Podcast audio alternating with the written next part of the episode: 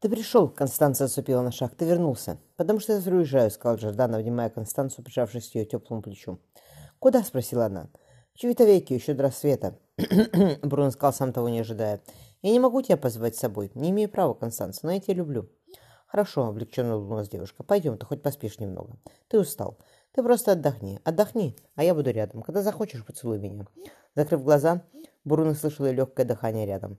Движение, которое я думал в Лондоне, действительно вечно и неудержимо. Но почему? А, он улыбнулся, я понял. Принеси мне перо и бумагу, пожалуйста, попросил он Констанцию. Он быстро писал. Девушка, не замечая горячего воска, капающей на пальцы, держала свечу.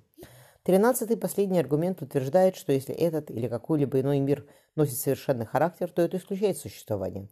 Уничтожь убеждение в том, что Земля является единственным центром. Подари нам учение, что другие звезды и миры, которых мы видим, составлены так же, как и эта звезда и наш мир доказывая нам неустанно, что существует бесконечное количество не только больших и обширных миров, но также и других меньших. Открой нам дверь, через которую мы могли бы видеть все остальные звезды, подобные нашим. Покажи нам, что в эфире существуют другие миры, подобные нашему миру. Сделай для нас ясным, что движение всех мировых тел происходит вследствие движения действия внутренней души, для того, чтобы при свете этого созерцания мы могли верными шагами шествовать вперед по пути познания природы.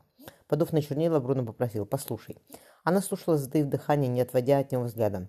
Джордана бережно свернул листок. «Теперь я тебя поцелую». Констанция опустила свечу на пол и оказалась вся в его руках. За стенами опочивальни едва брежил серый рассвет. Подождав, пока Джордан закроется дверь, Констанция решительно встала. Вылив на себя кувшин ледяной, остывшей за ночь воды, она надела свое самое невидное, но крепкое теплое платье. Наскоро заплетя косы, девушка покрыла шерстяным чепцом. Посмотрев на свои шелковые, расшитые жемчугом туфли, девушка взяла в кладовой старые вышмаки. Собрав все серебро, что у нее было, не протянув руку к шкатулке драгоценностями, Констанция накинула плащ. Оказавшись на улице, она пошла через зимний туман к развилке северных дорог. Когда впереди появились домики предместья, Джордан заметил у обочины холодной морси знакомую фигуру. Он был собрался пришпорить коня, но сзади раздался голос Джона. «Бери свой мешок и слезай». «Это еще почему?» – возмутился Бруно. «Нас двое, нам нужна сменная лошадь», — объяснил Питер. «А ты пешком дойдешь до ближайшего постоялого двора». «Я ее не звал», — обернувшись, взглянул на... Бруно взглянул на Джона. «Я тоже иногда ошибаюсь, дорогой гений. А тебе несказанно повезло». Джон взял под усы его коня. «Отправляйся к девочке». Она, бедная, продрогла и глаза все выплакала. Сердито сказал Джон. «Будете в Лондоне, заходите в гости». Бруно спешился, Питер пожал ему руку. «Спасибо», — тихо сказал он. «Спасибо за все».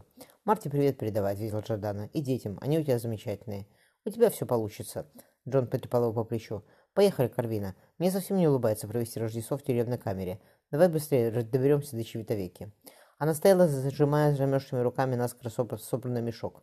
Бурно подошел к ней, ругаясь себя за то, что плохо подготовилась и теперь запинается, Констанция выплюла. «Ты не думай, Джордана, я не белоручка. Я могу стирать и убирать. Я заработаю нам на жизнь, а ты пиши. Я знаю латынь, у меня хороший почерк. Ты можешь мне диктовать. Если хочешь, повенчаемся, а не хочешь, как хочешь. Я все равно за тобой пойду с тобой куда угодно. Заткнув слезы, девушка добавила. Все равно я без тебя не могу. Вот. Констанция, он коснулся холодной щеки. Что ж ты мне не сказала? Я сказала. Она вскинула глаза. В тумане они казались серыми, и была в них одна нежность без края. Сказала, что люблю тебя, Джордана, и буду любить, пока мы живы. Бруно помолчал, глядя на нее. Она наскоро прикрыла золотистой косы невидным чепцом. Платье на ней было самое простенькое — Констанция куталась в темной грубой шерсти плащ.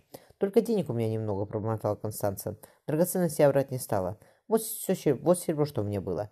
На нежной щеке, на нежной ладони лежал несколько монет. «Ты не волнуйся», — девушка прикусила губу. «Когда мы выберемся из Италии, я устроюсь куда-нибудь служанкой. Не пропадем». «Иди сюда», — Джордан обнял ее. «Убери это на черный день». Он накрыл ладонь своей. «Пока голодать не будем, а там посмотрим. Куда мы теперь?» — спросила Констанция, когда они шли по дороге на север. «Во Францию», — ответил Джордана, — «оттуда в Германию». «Дай мне мешок, я понесу», — он приостановился. «Я и сама могу», — запротестовала девушка. Смутившись, она проговорила. «Тебе, наверное, со мной будет скучно, я не такая умная. Умных много», — ворчиво отозвался Джордан, отбирая у нее мешок. «А моя Констанция такая одна». «Как ты сказал?» — замерла она. «Что, не понимаю, еще отозвался Бруно. «Это сейчас», — замялась девушка. Джордана поднес губам ее руку. «Сказала, еще раз повторю, и буду повторять каждый день. Моя Констанция, счастье мое». «Пойдем», Бруно поторопил ее. «Надо быстрее выбраться из окрестностей Рима. Нас пока не ищут, еще не схватились. Но лучше не рисковать. Где мы переночуем?» Констанция ласково смотрела на него. «Не знаю, куда дорога приведет», – пожал плечами Бруно. «Но точно вместе, любовь моя. Отныне и навсегда».